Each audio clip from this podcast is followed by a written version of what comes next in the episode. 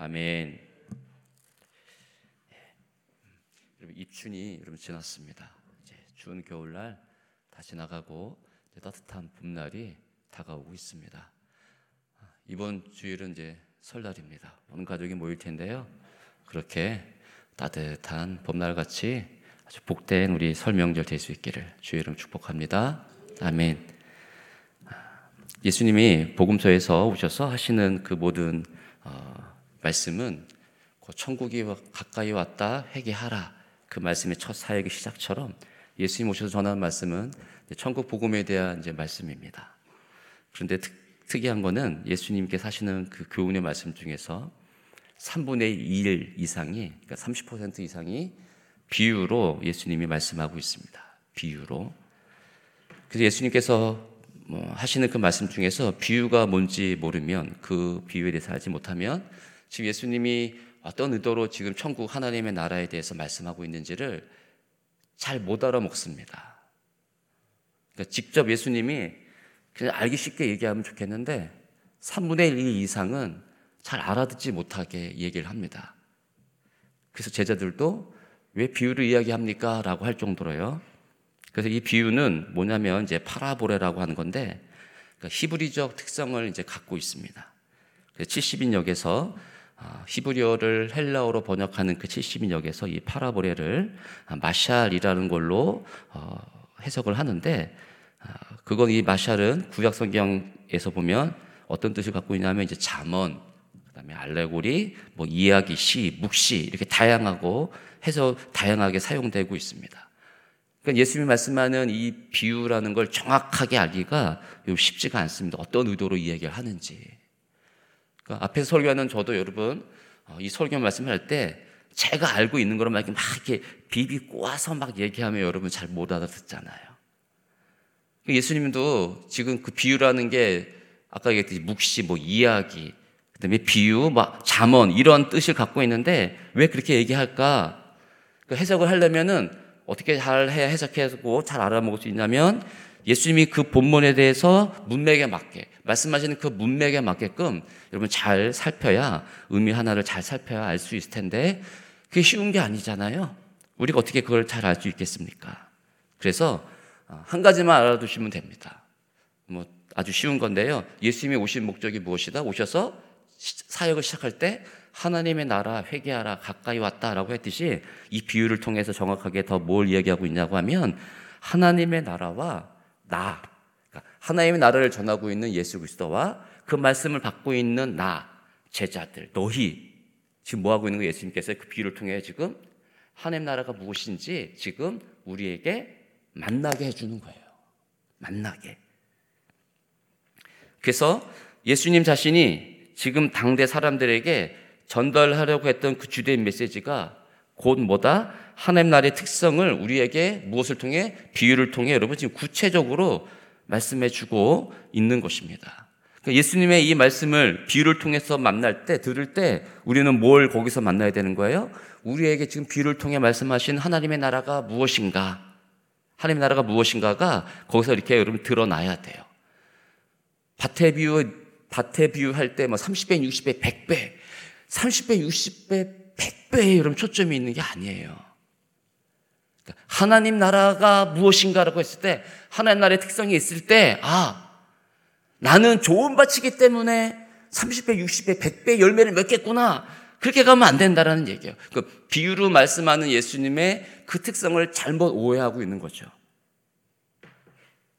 그래서 여러분, 이 비유를 통해 예수님께서 지금요, 종말론적인 그 하나님의 나라가 이미 왔다. 하나님의 나라가 우리 가운데 왔다. 그리고 오고 있고 또 올 것이다. 이 사실을 우리가 여러분 깨달아야 됩니다. 그러니까 이 비유를 통해 하나님 나라를 우리에게 지금 보다 보여주는 거울이다. 무엇이 비유가. 그리고 하나님 나라의 주인공이신 예수님 자신을 지금 뭐 하고 있어요? 하나님 나라를 주로 온 예수 그리스도. 계시적으로 이 비유를 통해 내가 하나님 나라를 너에게 주러 왔다라는 걸 갖다가 비유를 통해 그 예수 그리스도를 바라봐야 된다는 겁니다. 자꾸 우리를 비추면 안 돼요. 난 이래서 복 받지. 난 이렇게 돼서 하나님 나라에 들어온 자지. 하나님 나라의 비유를 통해서 자꾸 나를 투영하면 안 되고요. 뭐다? 하나님 나라 거울과 같이 그 다음에 그곳에 계신 예수 그리스도를 계시하고 있음을 여러분 보아야 된다는 겁니다. 그래서 지금 누가복음을 보고 있는데 누가복음 14장에도 보면 7절 보세요. 비유로 말씀하시되 15장 3절에서도 어, 비유로 이르시되 이렇게 이야기를 합니다. 15장 2절에서도요. 오늘 17장에서도 예, 계속해서 제자들에게 비유로 여러분 말씀하고 있습니다. 특별히 16장 어, 여러분 14절 보세요. 16장 14절 보니까 비유로 말씀하시는 그, 그 바로 위에 어, 불의한 청지기에 대한 비유를 통해 바리새인들이 이 얘기를 듣고 비유 얘기를 듣고 돈을 좋아하는 자들이라라고 하면서 이 모든 것을 듣고 비웃습니다. 예수님의 비유에 대한 말씀을 듣고 그들이 비웃어요. 모르는 거예요, 여러분.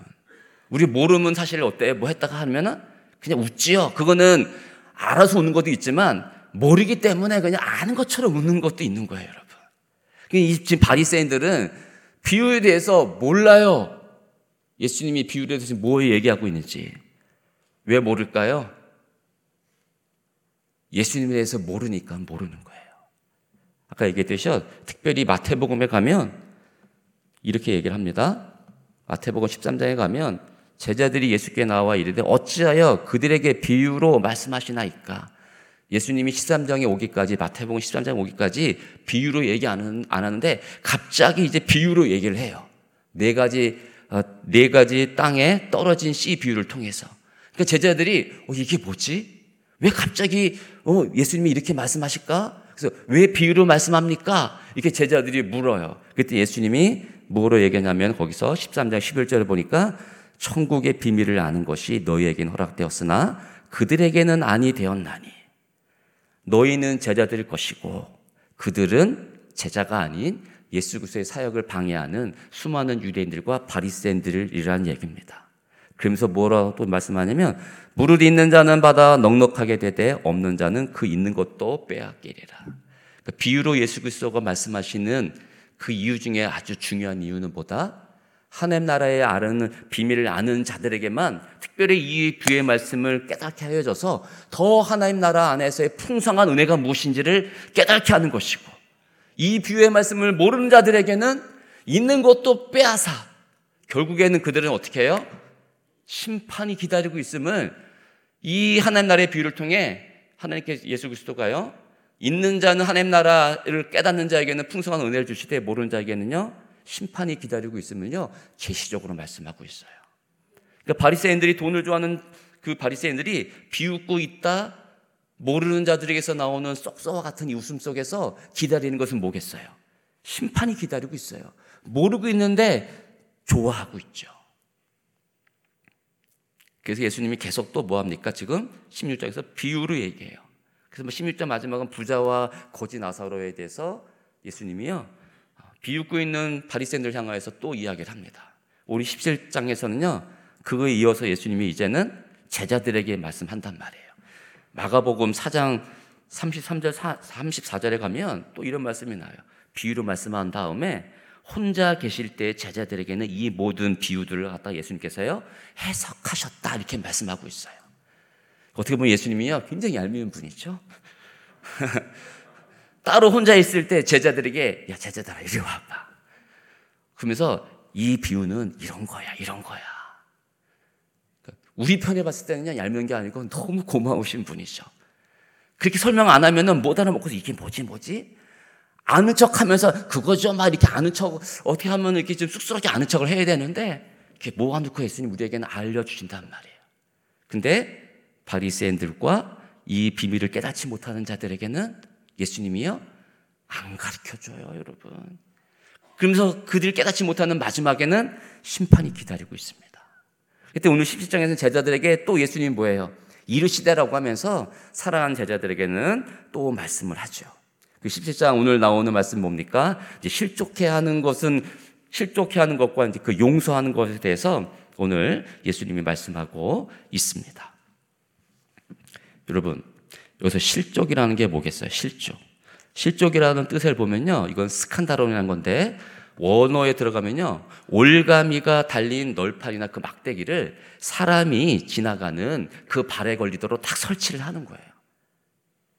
그 올가미를 밟으면 어떻게 해요? 사람이든 짐승이든 간에 거기에 탁 물리죠. 넘어지게 되죠. 그러니까 이건 뭐다? 실족은요. 올가미를 놓는 것으로서 그 사람을 사람에게 비유하면 죄에 빠뜨리는 겁니다. 죄에 빠지게 하는 거예요. 그러니까 내가 미워하고 내가 어떻게 보면 경쟁에 있는 사람을 향하여서 실족시키는 건 지금 그 사람을 죄에 빠지게 하는. 그 사람에게서 오는 여러분 결과가 무엇입니까? 그렇게 하는 자는요, 오히려 연자 맷돌을 그 목에 매어 바다에 던져지는 것이다. 2절 한번 읽어보겠습니다. 시작.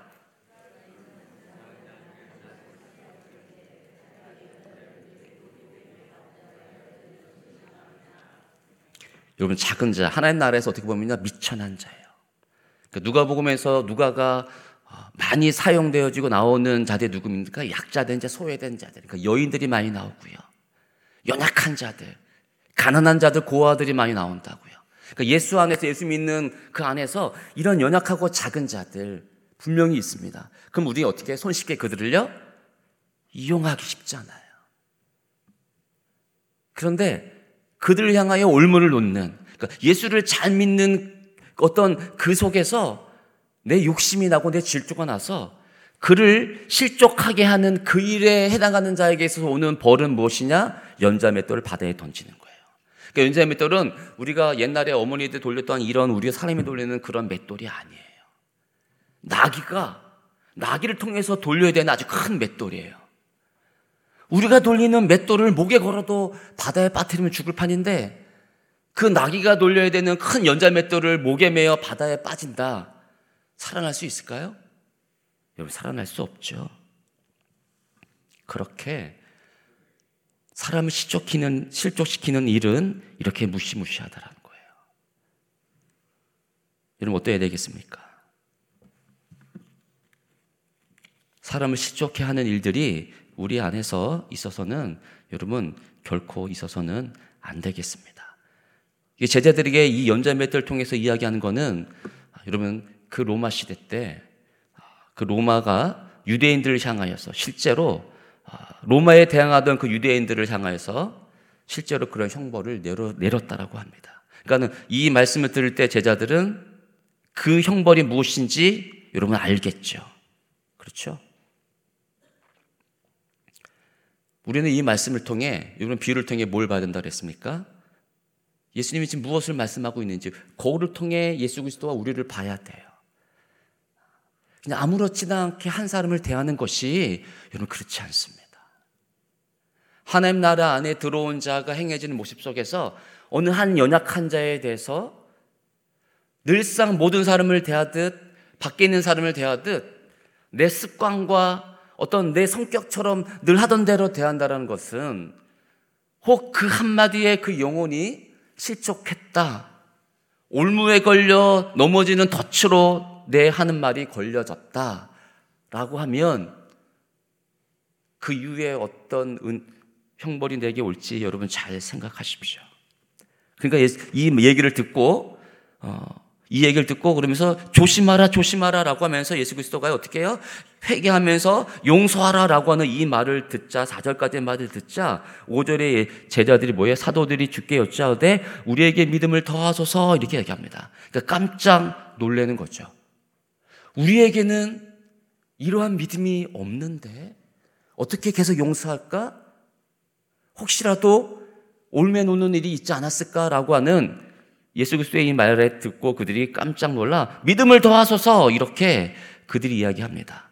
자신들이 갖고 있는 믿음으로는 도저히 할 수 없는 일이기 때문에 예수 그리스도에게 믿음을 더하여 달라라고 이렇게 이야기를 하죠. 그때 예수님이 이제 5절부터 6절부터 무슨 비유를 듭니까? 겨자씨 하나할 만한 믿음을 얘기를 들어요, 비유를. 그래서 겨자씨 하나할 만한 믿음이 있다라고 하면 6절 보십시오. 겨자씨 하나할 만한 믿음, 코딱지와 같은 그 크기죠. 뽕나무더러 뿌리가 뽑혀 바다에 심기어라. 여러분, 뽕나무가 여기에 지금 딱 박혀 있어요. 예수님 시대 뽕나무는 이제 무화과 나무로 통했습니다. 근데 그거는 아주 뿌리가 넓게 깊게 내린 나무예요. 근데 그 나무가 우리의 말 한마디로 바다에 박혀라 가능해요, 불가능해요. 근데 예수님은 이 코딱지만한 겨자씨만한 믿음이만 있으면 그게 된대요. 그럼 반대제로 얘기하면 지금 제자들에게 너에게는 지금 이 코딱지만한 겨자씨만한 믿음도 없다라는 거예요. 반증이죠. 제자들이 거기서 뽕나무야, 나 믿음 있어, 믿음 있어, 할 수 있어. 할 수 있다는 하시니까 하나님인데 우리 할수 있다 열심히 부르잖아요. 그렇죠? 근데 나가가지고 뽕나무는 뭐야? 집에 있는 이 화분을 거쳐서 야 화분아 여기서 우리 집 싱크대에 있는 물을 옮겨줘라 하면은 옮겨집니까? 우리 다 저자씨만한 믿음도 없는 자들이죠. 예수님이 지금 무엇, 무엇을 얘기하고 있습니까? 이 겨자씨 비유를 통해서요.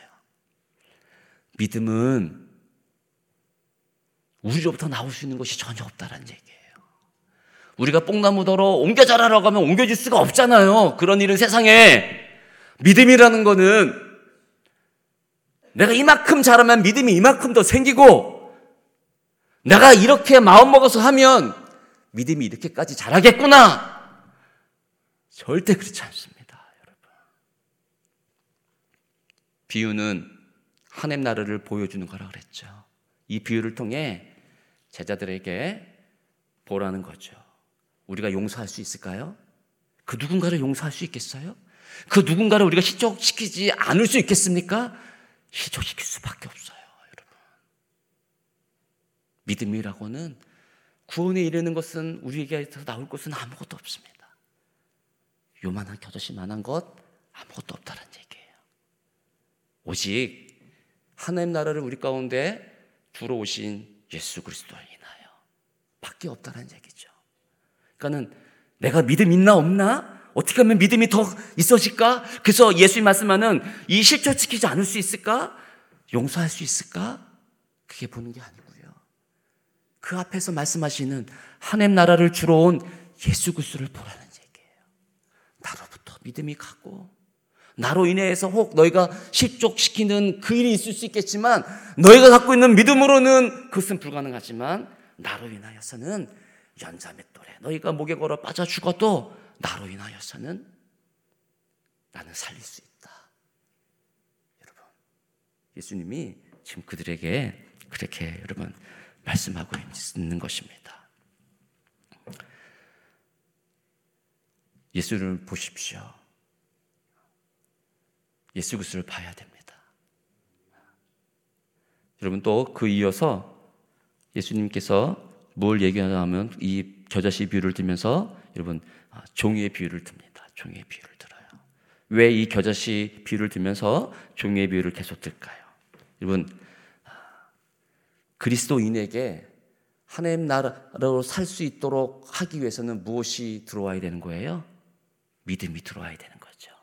나로 인한 믿음이 아니고 그리스도께서 하나님 나라에 들어온 그리스도인답게 살 수 있도록 예수 그리스도가 믿음을 우리 가운데 주셔야 되죠. 그렇죠? 여러분, 종은 그 역할을 잘하기 위해서는 뭘 해야 되는 거예요? 오늘 비유를 통해서요? 주인이 말하는 거를 잘 듣고 주인의 뜻에 따라 그거 하면 되는 거예요. 그렇죠? 내 마음대로 할 수 있는 게 아니라고요, 여러분. 종이. 그러니까 종을 통해서는 뭘 봐야 되는 거예요? 지금 종이 행한 걸 통해서 아, 주인이 이렇게 했구나. 그걸 봐야 되는 거죠. 종이 한 걸 보면서 아, 종이 지금 그 뜻을 갖고 네가 하고 있구나. 오, 잘하고 있어. 이게 아니란 얘기예요. 우리는 너무 그리스도인으로서 나 은혜 받아서 너무 잘하고 있는 것 같아요. 그렇죠? 우리는 그걸 보고 어 너무 잘하고 있구나 아니라니까요, 여러분. 우리를 통해서 봐야 되는 거는 믿음이 들어와 그리스도께서 하나님 나라의 그리스도를 살아가도록 우리 가운데 말씀하는 것이 무엇인가? 그걸 보라는 거예요. 그러니까 우리는 내 뜻과 내가 하고 싶은 걸 통해서 이걸 이루었습니다가 통해서 보이는 것이 아니고 믿음이 들어와 하나님 나라 안에 들어와서 예수 그리스도를 통해서 이것을 이루어라 라고 하는 걸 내가 지금 행함을 통해 지금 보여지고 있는가? 하나님 나라에서는요, 그게 중요하다는. 종과 주인의 비를 통해서 종이 얼마나 열심히 일하고 있느냐가 중요한 게 아니에요. 다른 종이 봤을 때, 어, 쟤왜 저러고 있지? 아니, 저게 지금 주인과 같이 밥을 먹고 있네? 다른 사람이 봤을 때는 저 지금 종은 지 역할을 못하고 있는 거예요. 그런데 주인이 뭐라 그런 거예요? 와서 같이 먹으라. 주인의 뜻에 따라 종은 보이면 행하면 되는 겁니다. 우리의 뜻과 종의 뜻과 그것이 필요 없는 거예요. 그거는 나는 겨자씨만한 믿음이 내 안에 있어. 그 나는 이 뽕나무를 명하여 바다에 옮겨져라고 하면 나는 옮겨게 할 수 있어. 나는 그런 믿음이 있어. 그런 믿음은 없어요, 우리에게, 여러분. 그런 믿음 우리 가운데 여러분 없다라는 겁니다. 겨자씨만한 믿음이 우리 가운데서 일어나고 있다라는 것. 오늘 이 자리가 그 겨자씨만한 주님이 주신 믿음으로 말미암아 우리가 여기에 와 있다라는 것은 뭐겠어요? 은혜일 수밖에 없는 거예요, 여러분. 은혜로 가십시오, 은혜로. 이걸 나의 공적과 내가 하나님 나라에서의 어떤 수고함으로 이걸 통해 뽕나무를 바다에 옮길 수 있는 믿음을 줄 거야. 그리고 가지 마십시오. 그냥 이 자체, 여기에 와서 하나님께서 주시는 그 은혜 받는 그 자체를 은혜를 여기시고 감사함으로. 내일 되면 또 여기 나올 수 있겠어요, 여러분? 보장 못 하잖아요. 오늘 예배 드리고 가서 누군가를 실족시켜 연자 맷돌을 나귀가 돌리는 그 큰 연자 맷돌을 목에 걸어 바다에 빠져 죽을 수 있는 게 다 우리예요, 여러분. 그 다음으로 이어 어떤 말씀이 나오냐고 하면 예, 나병 환자의 말씀이 나오죠. 잠깐 하고 마치겠습니다. 여기서 중요한 것도 이것이죠. 여러분 나병 환자가 이제 9명, 10명 중에서 이제 9명이 10명이 다 났는데 14절 보세요. 14절. 본문 14절. 특이한 거는 거기서 예수님이 깨끗이 나라 이렇게 선포하시면 돼요. 근데 제사장들에게 너희 범을 보이라라고 이야기를 합니다. 왜 제사장들에게 가야 될까요? 레기 14장에 보면 이 이제 문둥병에 걸렸던 나병 환자가 깨끗해지게 되는 장면이 나옵니다. 이스라엘 민족은 제사장의 중심인 나라예요. 그 제사장을 통해서 레이기를 통해서 뭘 보여주겠어요? 거룩을 어떻게 발생시키느냐예요. 거룩을. 그러니까 이스라엘 민족은 제사장을 통해 거룩이 발생되는 나라. 그게 이스라엘 민족이에요. 그러니까 나병 환자가 다 낫다고 해서 어, 다 나았다 이게 아니고요. 이게 어떻게 내게 와서 제사장을 통해 어떻게 거룩을 발생되어서 나는 거룩한 하나님의 백성으로 살아야 되는가로 가야 되는 거예요. 그래서 레기 14장에 보면 어, 그들이 일곱째 날까지 되고 또 여덟째 날 되면은 거기에 뭐 어린 어, 어린 순양 두 마리 잡고 1년대 흠 없는 어린 양을 잡습니다. 잡아서 그 피를 막 속건제를 드리고 막 제사를 드려요. 근데 거기서 하는 의식이 뭐냐면 여기 깃불에 바르고 그 피를 엄지 발가락 뭐 엄지 이 엄지 발가락, 엄지 손가락이죠. 네. 손가락, 발가락 막 바르라고 얘기해요. 근데 그 장면이 뭐랑 똑같냐면 제사장을 세울 때 그 예식과 똑같아요. 나병 환자가 나와서 딱 고침받아서 판정되고 그 이스라엘 민족 공동체 안에 들어갈 때 행해지는 그 모든 제사가 제사장을 세우는 것과 똑같습니다. 다는 거예요? 나병 환자가 그냥 깨끗하게 나은 게 아니고 이 수많은 제물을 통해 하나님의 은혜로 이제 거룩을 발생시키는 이스라엘 민족 안에 들어감을 통해 그냥 나은 게 아니고 이 재물을 통해 똑같은 거죠. 그렇죠? 어린 양, 어린 양의 희생을 통해 거룩이 발생되어져서 하나님 나라 안에 자녀로 살아가게 되는구나. 여러분 이스라엘 민족이 다 문둥병 같은 자들이에요. 그래서 처음에 모세가 어떻게 해요? 손에 문둥병 걸렸다니까요. 하나님이 여호와가요 그런 이스라엘 민족과 같은 자들을 똑같이 모세를 통해 보여주므로 어떻게 그 문둥병을 고치는지 보여주시죠. 오늘 장면을 통해 아홉 명은 그냥 갑니다. 예수께로 안 돌아오고요. 근데 한 사마리아는 돌아오죠. 뭐라고 말씀합니까? 그래서요, 영광을 돌리니까 믿음이 너를 구원하였다. 아홉 사람은 병 고침을 받을 수 있겠지만 거룩이 발생되어져서 어린 양의 피로 어떻게 이 거룩으로 살아가야 되는지를 모르는 자들이죠. 하나님 나라의 이 비유를 모르는 자들. 결국에는 심판이 있는 자들이에요. 아홉은 어디 있느냐? 예수님이 외치는 거죠. 이 시대에 동일하게 외치죠. 하나님이요. 아홉은 어디 있느냐? 겨자씨 하나 할 만한 믿음이 있는 자가 누구냐? 우리는 우리로 인해서 내 중심적, 내 자아 중심성으로 내 뜻대로 살려고 하죠. 그럼 아홉은 어디 있느냐예요. 예수님이 주시면 오 할렐루야. 내가 이렇게 했으니 이렇게 주시지. 아홉은 어디 있느냐예요. 예수님이 묻는 거죠. 네가 지금 겨자씨만한 믿음이 있느냐?